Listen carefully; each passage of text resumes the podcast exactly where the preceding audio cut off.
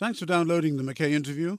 My guest today is Olivier Jankovec. He's the Director General of Airports Council International Europe, or ACI Europe, which represents the collective interests of airports around the world in order to promote excellence in the aviation industry. We talk about the present bleak state of airports, their recovery from the pandemic, and what needs to be done by airports and governments. We also address the matter of decarbonisation, the challenge of climate change, and their impact on the aviation industry, especially airports. I hope you enjoy the podcast.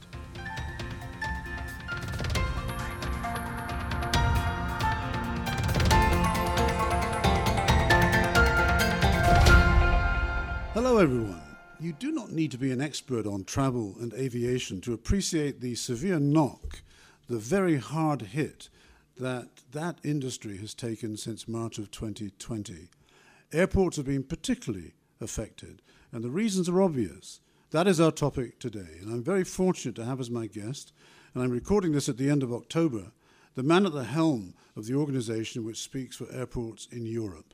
Olivier Jankovec is the Director General of Airports Council International in Europe, or ACI Europe, and he's in Geneva for ACI Europe's annual congress, a big congress or conference of experts and practitioners in the airport and wider aviation industry. I had the privilege of being Master of Ceremonies. Welcome to the McKay interview, Olivier. Thanks for making time for me and our listeners. My pleasure, Michael. Very glad to be here. Olivier, you have in front of you and listening to you an audience, including me, essentially of non experts on airports and aviation, except for the one important fact that many of us use them some very regularly for business, and others who may travel mainly for leisure and pleasure from time to time. So, to start with, please give me an overview of how you see the current situation for airports in Europe and how far ahead you and your colleagues dare to look into the future and forecast what will happen in the coming, say, three to five years. And, and as a supplementary, for the benefit of many of our listeners, tell me what ACI is and what it actually does. Over sure. Starting maybe with what ACI is, we are the voice of Europe's airports. We have we are representing more than 530 airports across uh, close to 50 countries across Europe. And uh, our role is essentially to represent and defend the collective interest of the airport industry with governments, European institutions and also talk to other industry stakeholders.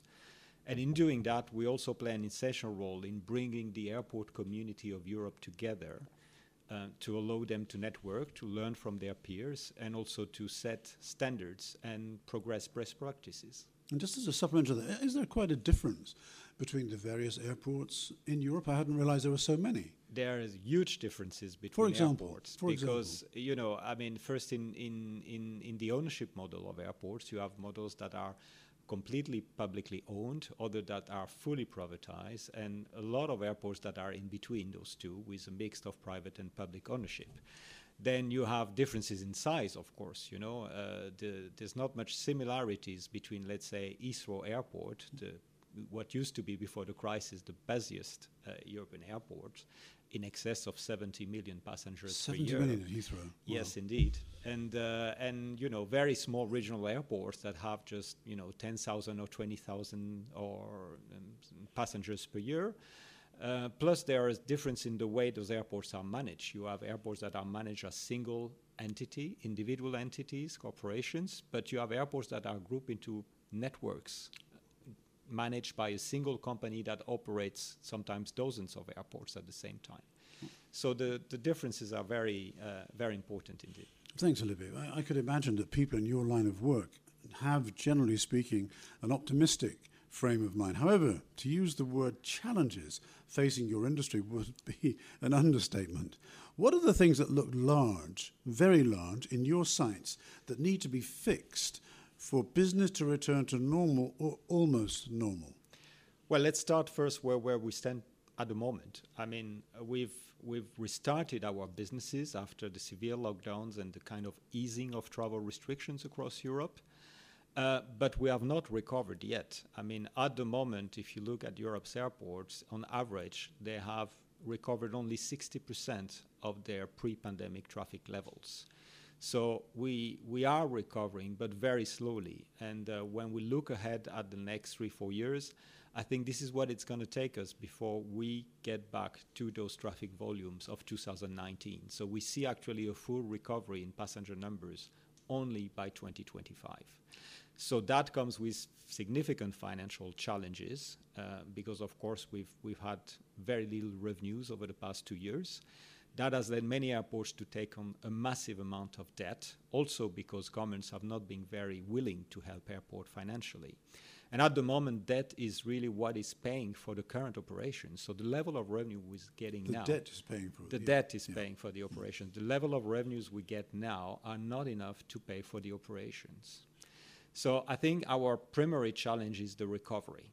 We need to recovery to recover in operational terms uh, and in financial terms. And for that, uh, well, we need to get out of the pandemic, uh, or rather, we need to keep learning how to live with the pandemic because I think it's going to take some time before this pandemic leaves us completely. And that means that governments needs to further ease travel restrictions and accept that vaccinated people can travel and should travel because they are safe and therefore that they should not be submitted to quarantine testing or other conditions that limit uh, the return of passengers to the sky. Two quite different questions that are arising from what you just said to me. If 60% is where we are now, what sort of percentage does an airport need to be viable financially, economically? Just for those of us who don't know the kind of numbers or margins they work to. It's it's a good question, but it's not an easy question to answer because that depends very much at um, uh, where an airport is standing, in particular in terms of its investment cycle, because airports are very capital-intensive businesses. Capital costs or the cost of investment usually amount to about 30% of overall cost of an airport. 30%? Yes, Oh. but um, the thing is that, of course, you are not investing all the time. It goes in cycles. You know, you're investing over a number of years to create new capacity, to allow for digitalization, to become more sustainable. And then you stop investing because you've created the capacity, the traffic comes in, you get the revenue that then allows to pay back the investment. And then when you reach capacity level, you start investing again. So it depends very much at, at which level you stand in your investment cycle in terms of, of, of, of you know what kind of revenues you need to break even and to remunerate your shareholders. And the, the second question is, is just give, give me some insights into why governments have been so reluctant to uh, help out airports as opposed to airlines. Because, I mean, many of us will wonder, uh, will be, first of all, surprised by what you said. Uh, we just see it basically as one big piece of business. And, but you've, you've put your finger on a point there. Yes, I mean, to, maybe to give you some figures first, um, we, we looked at uh, uh, governments in the European Union, and in total, they've extended about 32 billion euro in financial support to airlines, not to all airlines, but to selected major airlines. Comparatively, they've extended only 3 billion euro to Europe's airports. And I think the, the, the, the, the situation is, is more striking if you compare Europe's airports to airports in the US. In the US, the US government has extended 38 billion of support to its airport, and that's again compared to just 3 billion euro to And these Europe's American airports will be privately owned. They're not owned by the state. no, no, actually, they're all they're all publicly owned. They're publicly owned. Um, yeah. So why why have government chosen to to to to help out airlines? Uh, I think it's because they think that by helping airlines, that aid will trickle down on the rest of the ecosystem, including the airports. Mm. But of course, that's not what we're saying, seeing because you know it's not because you're helping airlines that airlines will be willing to pay the airport for using the infrastructure. But that's that's another very big debate. I can imagine. I'm just going to now go to another practical question. Um, how, in your opinion, will airports get back to normal? In other words, what actually needs to be done? Well, I think that the first thing is I'm, I'm going back here to the issue of travel restrictions and sanitary conditions for traveling. So we need a further easing of travel restrictions, and we need more than anything else alignment in those travel restrictions because at the moment we are faced with a complete patchwork of different conditions depending on the countries you want to travel to. And alignment means harmonization. Exactly, exactly. And, and, and again, there the, the, the, the, the principle should be that if you're vaccinated, then you don't need to go into quarantine and you shouldn't have to take extra tests. So if we would get that approved globally and applied uniformly by all governments, that would go a long way in giving people the confidence to return to the skies and travel again. So you've partly answered my next question, but I'm going to ask you anyway. To what extent is the fixing of what is broken under your control? Well, that's the problem. It's not. Otherwise, I think we would have fixed it already, fully. But it's essentially government. Well, government but that's government. that's I mean, precisely. Just so we understand what we're talking about. Yes, it's it's in the hands of governments, and uh, and of course we're talking to governments. That's that's our main role. Uh, but it's complicated because you know these are exceptional circumstances. You're you're dealing with um, health safety, you know that touch back to the personal safety of people, and governments, rightly so, feel you know very much responsible for the safety of their citizen. Uh, but I think there are, I mean, we've seen a lot of discrepancies and really um, uh, uh, lack of logic in the way they've reacted. And uh, actually, you have a lot of discrepancy between the rules that apply at the local level for local life and the rules that apply for travel. Whereas all the data will tell you that travel is, is not a, a, a major uh, risk in terms of the epidemiological situation. The European uh, Center for Disease Control, the ECDC, actually just two weeks ago issued a report where they made very clear that in the current epidemiological situation we are now, uh, uh, travel restrictions are not effective in reducing transmissions, hospitalizations, and deaths linked to COVID 19. I think I, I'm sure people will be surprised to hear that, but, Yeah, that's, but- the, that's what the evidence says. This is all based on scientific evidence and risk based analysis. I see.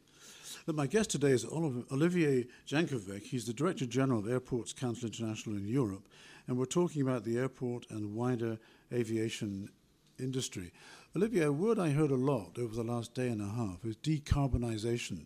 It's a word frequently used during the discussion on stage and you know over coffee. Uh, why is it particularly significant for the airports and aviation sector? In other words, what does that really mean? It's a big word. Well, it's a big word. It's about the challenge of climate change and, and the need for um, basically all businesses to embrace decarbonization and move ahead in that direction to basically save humanity and the planet. So I think we know today that uh, decarbonization is a, it's a scientific imperative. This means that it has become a, a societal and political imperative, and at the same time, as a result, it is an absolute business imperative. So for, for airports and aviation, the difficulty is that uh, we don't have easy, readily solutions to decarbonize aviation. Um, we need to, to work on the deployment of sustainable aviation fuels. We need to work on the development of new technology that not, are not ready yet. So it, we need some time to be able to decarbonize, but we are fully committed to that, to that goal. I mean, all of Europe's airports uh, since July 2019 have committed uh, to net zero carbon emissions from their operations by 2050.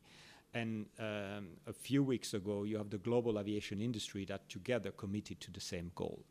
Uh, so clearly, what we need is, is is to work on this, and and you know behind that, this is about our license to keep existing and operating at as businesses. I think if we if we don't embrace and move in that direction, uh, you know, people will stop flying uh, because we won't just be doing what we need to do for the planet. Uh, and you have tremendous policy and regulatory pressure that is piling up, rightly so.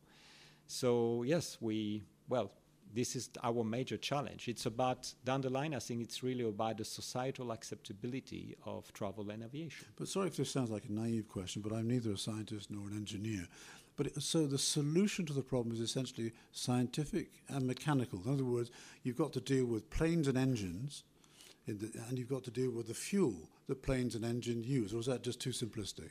No, I think you're, you're, you're pretty spot on. Um, if you look at, at those carbon emissions that come from the airport itself, in, sen- in the sense of those carbon emissions that are directly controlled by the airport operator, which relates to its buildings, the vehicles it uses on the ground.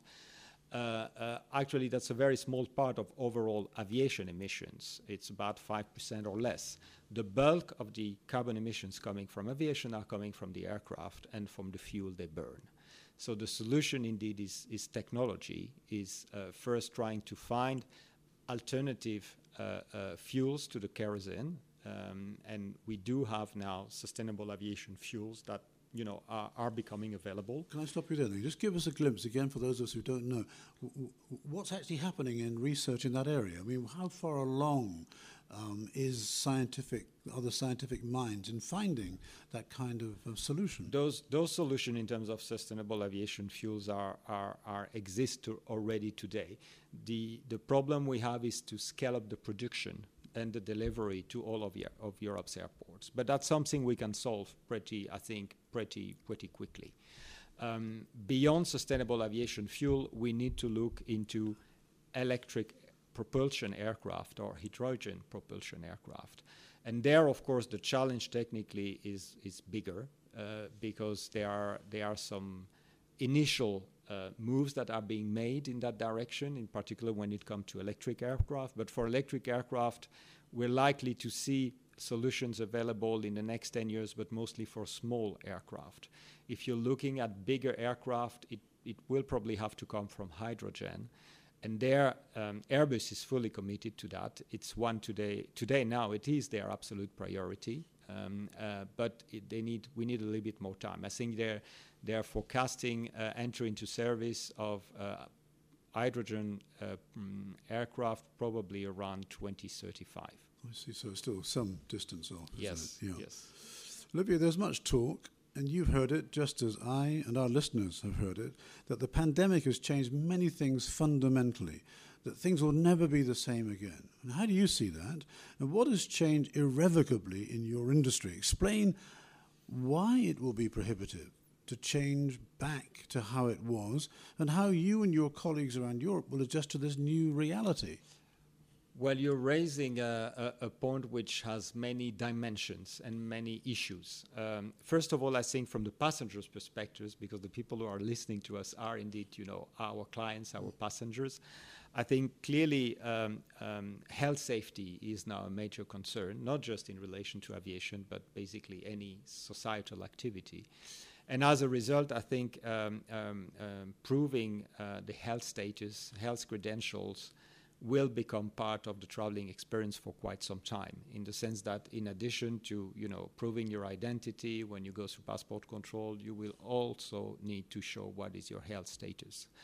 And there i think the major challenge for us is how to make these checks at the airport of the health status of the passenger fully efficient fully integrated in the passenger experience so that they do not become disruptive as they are still today and result in waiting times, queues, and you know people not being so happy at the airport. And maybe even missing their connection. Exactly. So so so there we we have in Europe uh, what. Uh, is referred to as the EU uh, COVID digital certificate, which is a, a, very good way forward, and it is indeed a, digit, a digital tool that allows for those checks to be more easier and less intrusive in terms of our processes and the passenger experience.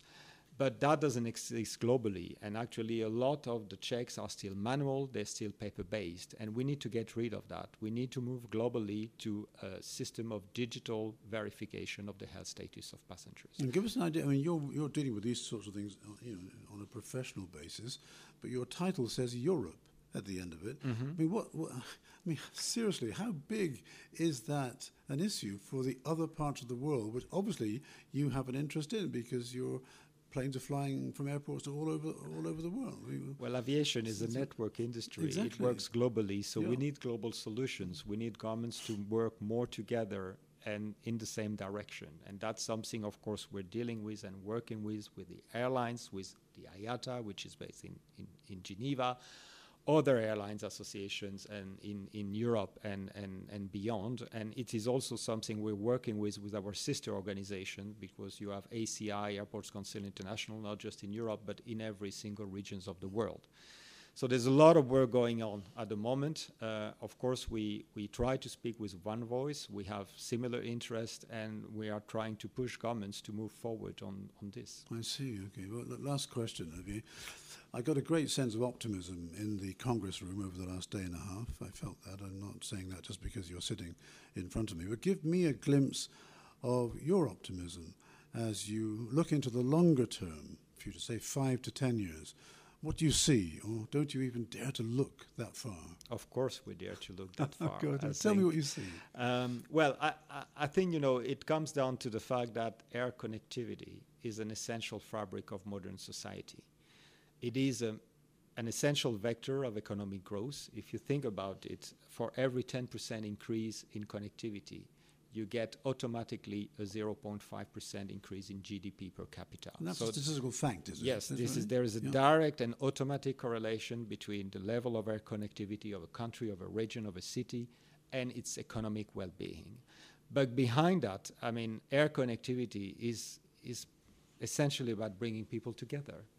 It's so bringing people together is what holds society together.